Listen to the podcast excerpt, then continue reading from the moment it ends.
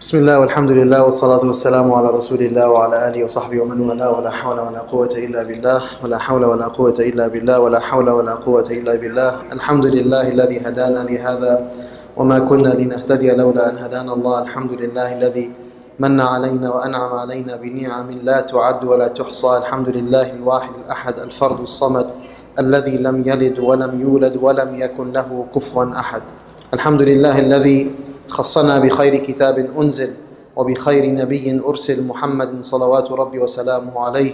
اللهم صل وسلم وبارك عليه في الأولين وصل وسلم وبارك عليه في الآخرين وصل وسلم وبارك عليه في الملأ الأعلى إلى يوم الدين. بارك الله فيكم جزاكم الله خير Sheikh Shadi for having me. Um, inshallah just in the brief moments that we have before Salatul Isha I wanted to share with you a hadith that is commonly referenced with regards to the month of Ramadan. And all too often, this hadith goes unnoticed or really unappreciated. It's a hadith where the Prophet ﷺ says, لا تزال أمتي بخير أو على خير ما عجلوا الفطر. The Prophet ﷺ says that my ummah will be in a good state as long as they break their fast immediately at Maghrib time. Right? So everyone understand the hadith. The Prophet ﷺ says that my ummah will be in a good state as long as they break their fast immediately at Maghrib time. Now, for me, this hadith has always been growing up one of these ahadith where I say, as long as as-sadiq al-masduq said it, then I believe it, but why? What's, what's the wisdom behind why the Prophet ﷺ would say that we will be in a good state as an ummah if we break our fast on time? To appreciate this hadith, you have to under, appreciate the backstory. And that is, Allah subhanahu wa ta'ala says in Surah Al-Baqarah, كُتِبَ عَلَيْكُمُ الصِّيَامِ كَمَا كُتِبَ عَلَى الَّذِينَ مِن قَبْلِكُمْ Right, that fast has been prescribed upon you as it was prescribed upon those who preceded you. So the nations that preceded us, they had fast prescribed upon them the Jews and the Christians and so on. But what was their treatment of the fast? Initially, they fasted properly as Allah ordained and commanded them to do so. But with time and with human intervention, they started to veer off. So instead of breaking it on time, they would extend it half an hour, an hour, two hours. They wouldn't even break it that night. And it continued to evolve and evolve and evolve until what you have today. So, those of you who know people who, for example, fast in Lent, what does that fast look like? So, no longer used to be that you fast from meats or fast from dairy or fast from this. Now it's like a New Year's resolution. You choose to see what you're going to fast from. So, they'll come and ask you, What are you going to fast from this year? And say, Oh, I'm going to fast from saying this bad word. It's a personal choice. So, the Prophet ﷺ is saying, Beware of that. And you will be in a good state as an ummah if you fulfill the divine dictates as they were commanded. But if you begin to incur into your religious practice your own whims and your desires, then you will enter into a destruct- destructive state. And you will veer completely off the path of Allah subhanahu wa ta'ala. And this message, brothers and sisters, this hadith is ever more critical and prevalent in our moment and day today. Right? We live in a society, right? We live very much within a secular liberal paradigm where the subjective and one's whims and desires is what dictates what we will do. For those of you who've been following the, the gender and race conversation over the past month, you'll see how arbitrary now within this secular liberal paradigm the discourse has become what a gender is and who a male and a female is has become remarkably arbitrary. And I, I find this conversation truly fascinating, right? Because you have now feminists and homosexuals and people all across the spectrum debating arduously what gender is, but there's no clearly defined lines. It's remarkably arbitrary. And so, this really is the manifestation of the human being defining for him or herself what is and what is not. And so, as Muslims, especially in the month of Ramadan, our sense of servitude, of ubudiyyah, should become heightened.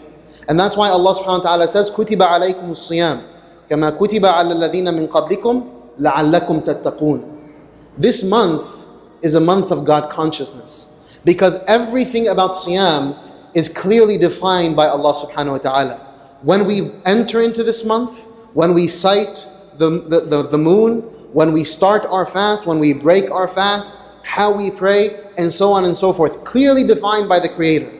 But if we begin to meddle in Allah subhanahu wa ta'ala's affairs, that's what leads to our destruction as a people. So the Prophet ﷺ makes it very simple. You will be in a good state as long as you break your fast on time, meaning you fulfill all of the divine dictates as He, Allah Jalla Jalalu, defined. And so the reason why this increasingly becomes critical, brothers and sisters, is that today a lot of people struggle with issues of gender, with issues of orientation. And there are a lot of fitan in our societies. People within the Muslim community and outside of the Muslim community who are struggling with their own identities. But as Muslims, it is very simple and very clear cut. The sole identifier of who we are is our Islam. I may have been born in this country, I may be ethnically this or that, I may have this eh, orientation or this inclination, but no matter what I feel or how my body feels, if my religion doesn't allow for it, then my religion is what reigns supreme. Even if I have to suppress certain feelings I have, or certain inclinations, or certain obsessions, as long as Allah Jalla Jalaluhu told us to be a certain way, that's how we are meant to be. And so, brothers and sisters, the key identifier in who you are is your Islam. Today, the key identifier has become your sexual orientation, your gender, right? This is who you are. So you identify yourself as such. That's not what Islam is about. And so even when common people people say, I was born like this, and this is how I feel, I may go as far as saying, that's fine. But as long as we believe in a creator and a sustainer who has clearly defined who we are, then that's what we submit to. So, brothers and sisters, I hope and pray that this month is a month where we can reconnect to our creator and really develop a consciousness of what Allah subhanahu wa ta'ala is in our lives. Because as our ulama of kalam have said, Al-hasanu ma hasanahu Allah wal-qabihu ma qabbahahu Allah. What is hasan, what is good, it is what Allah subhanahu wa ta'ala has designated as being good. And what is qabih, what is ugly, is what Allah subhanahu wa ta'ala has designated as being qabih. So even if the entirety of the world is saying, brothers, Muslims, Jews, Christians, this is a good thing, we say, no, we know what's good. Allah subhanahu wa ta'ala has already designated it as being good or bad.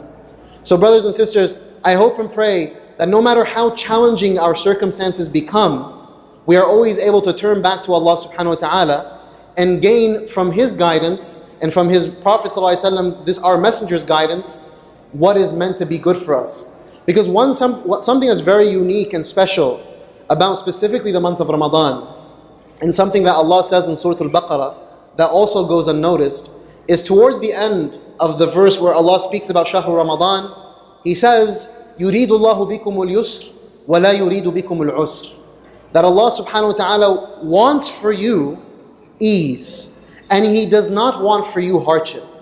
Now when Allah subhanahu wa ta'ala says that He wants ease for you, that settles it. That clearly means He does not want hardship. But why does Allah emphasize. why does he use a tawqid here? To emphasize that I want ease for you, I do not want hardship. Why does he do that? Because he knows that his listener has inkar, is doubting what he's saying. See, Allah knows our nature because He created us. And He knows that we doubt at times and we struggle. We struggle with what Allah has defined for us. We struggle with what Allah subhanahu wa ta'ala has clearly delineated for us. But he says, Know full well that everything I have commanded you to do is for your benefit. Not only that, but with everything that I've commanded you to do, I want goodness for you. I want ease for you. I don't want hardship. So people may tell you, oh, this is hard. This fast business all day is hard. Wearing your hijab is hard. Not doing what your bestial desires tell you to do is hard. But when Allah says, no, no, no, no, it's easy, that's where we find our confidence. Because the nafs, brothers and sisters, the nafs was never meant to define for us what is wholesome and good on this earth. The nafs is connected to the dirt, it's connected to this earth. But the ruh is what's connected to Allah subhanahu wa ta'ala. So when the source of the ruh is telling you what's good for you, that's what you submit to and that's what you connect to. So I ask Allah subhanahu wa ta'ala to bless us in this month of Ramadan with a connectedness to Him.